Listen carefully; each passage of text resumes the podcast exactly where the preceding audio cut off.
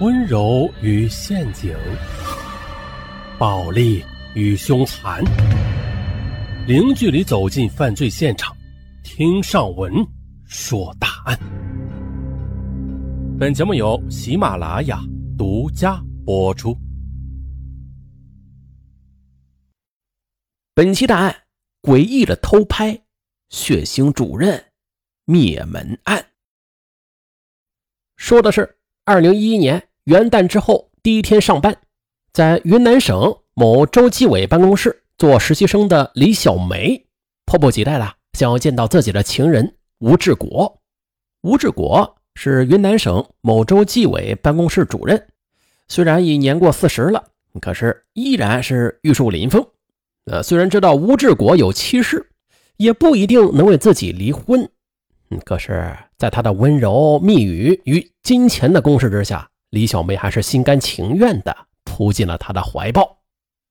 时年二十三岁的李小梅毕业于西南某大学行政管理专业，家境平平，可是这小模样却是清丽可人。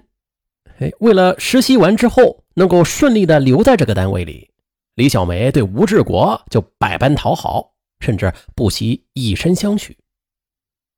那天晚上一下班。吴志国就迫不及待地开着车将李小梅带到一家西餐厅饱餐一顿，两个人又去开了房间，如饥似渴的缠绵了一番。呃，看着躺在自己怀中这清纯可爱的李小梅，吴志国感觉自己好像是又回到了大学时代的青春时光。哎，这感觉呀，嗯，挺好。这天，李小梅正在上班呢。这电脑桌面上习惯性的就开着某交友社区的页面，突然网友发来一封邮件，信中写道：“我发现一个帖子，照片里的人和你非常相像，不会真的是你吧？”来信还附了一个网址。李小梅点开一看，这内容差点让她从椅子上跳下来。只见照片中一个女孩正在一家商场专柜前试鞋子呢。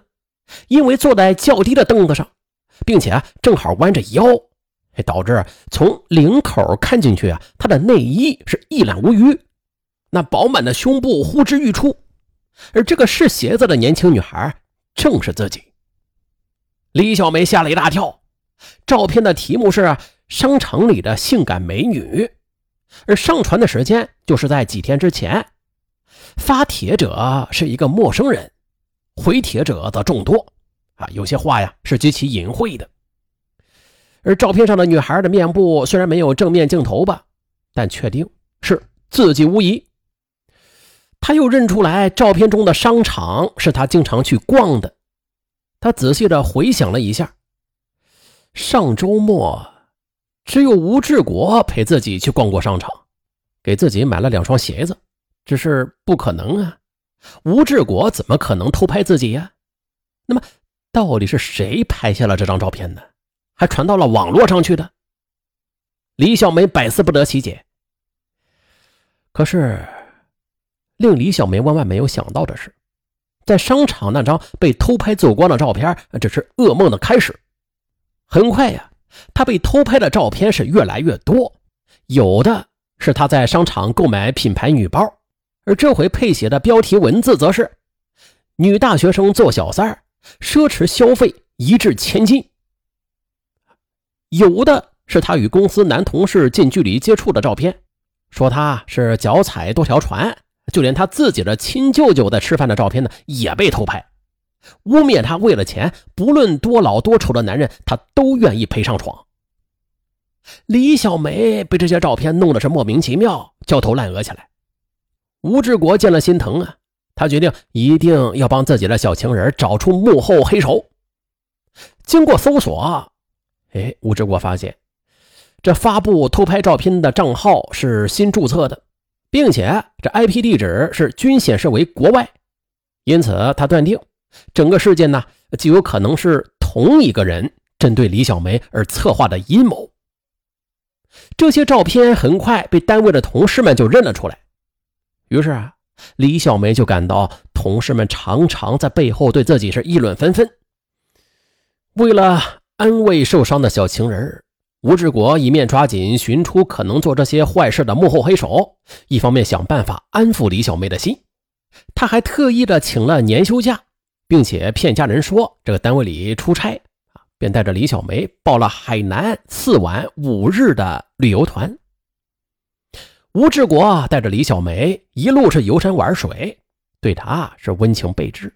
李小梅呢，也暂时是忘记了那些烦恼与不快，尽情的与吴志国恩爱缠绵。只是没成想啊，回到单位后，一场更大的灾难却等待着他。回到单位上班的李小梅，她很快发现，单位的领导以及同事们对自己投过来异样的目光。他纳闷下，打开电脑，这么一看，哎呦，这次发的竟然是自己更为升级的艳照了，有李小梅在宾馆洗澡的照片，甚至有她在宾馆床上与吴志国做爱时的照片。只是照片上没有吴志国的身影，但是却清晰可见自己裸体的样子。瞬间，李小梅崩溃了。很快，单位领导就开会，明确提出，虽然不会干涉员工的私生活吧，但是也请各位规范自己的言谈举止，不要不知廉耻。话音未落，大家的目光纷纷的就落在了李小梅身上，这令她如坐针毡。很快，李小梅的实习期满了，但是单位对她的考评是不予录用。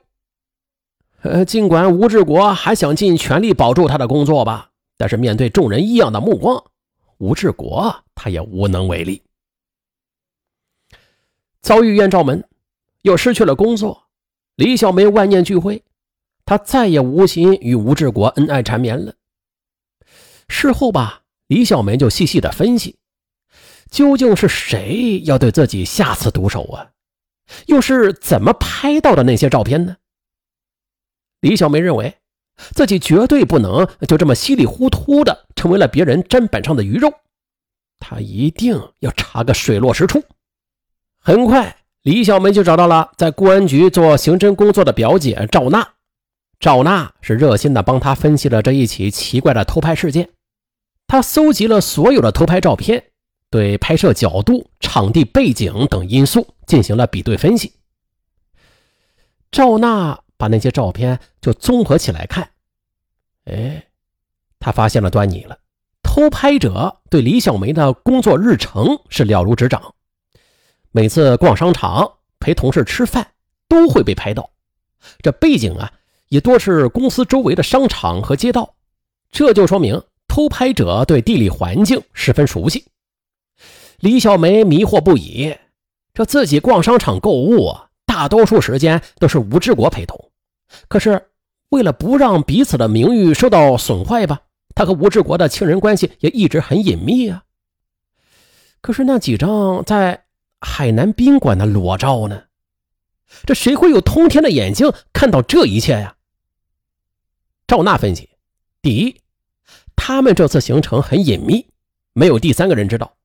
第二，从照片上看，这李小梅在宾馆房间洗澡以及在床上的裸照啊，这些都是只有吴志国才能看到的情景啊。由此可以确认，后来发到网上的这几张裸照就是吴志国所为的。可是，李小梅告诉赵娜，吴志国在当时啊一直是陪在她身边，并且他们还一起洗了澡呢。当时吴志国身上是什么都没有啊。那是更不可能隐藏照相机的呀！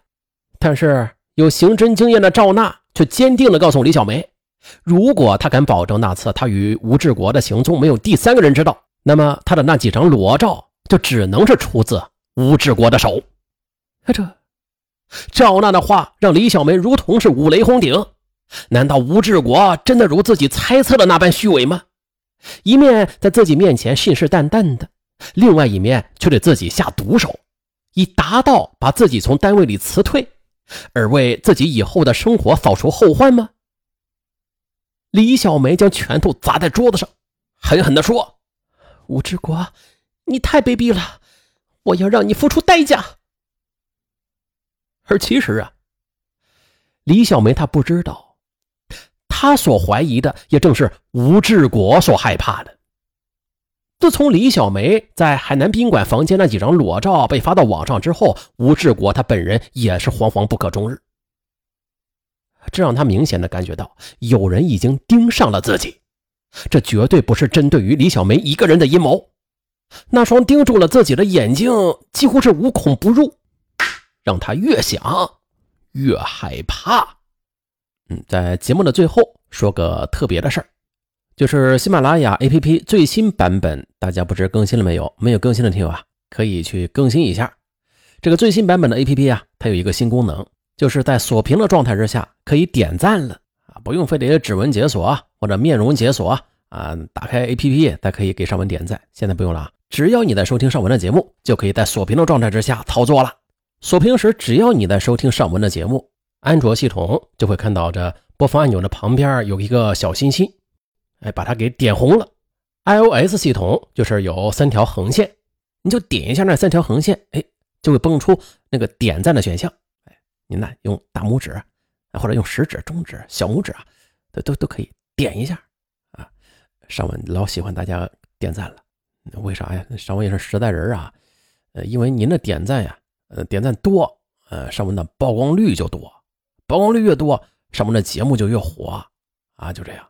所以说，大家每次听节目的时候，在锁屏状态之下点啊，那比原来要方便多了，是吧？多多益善。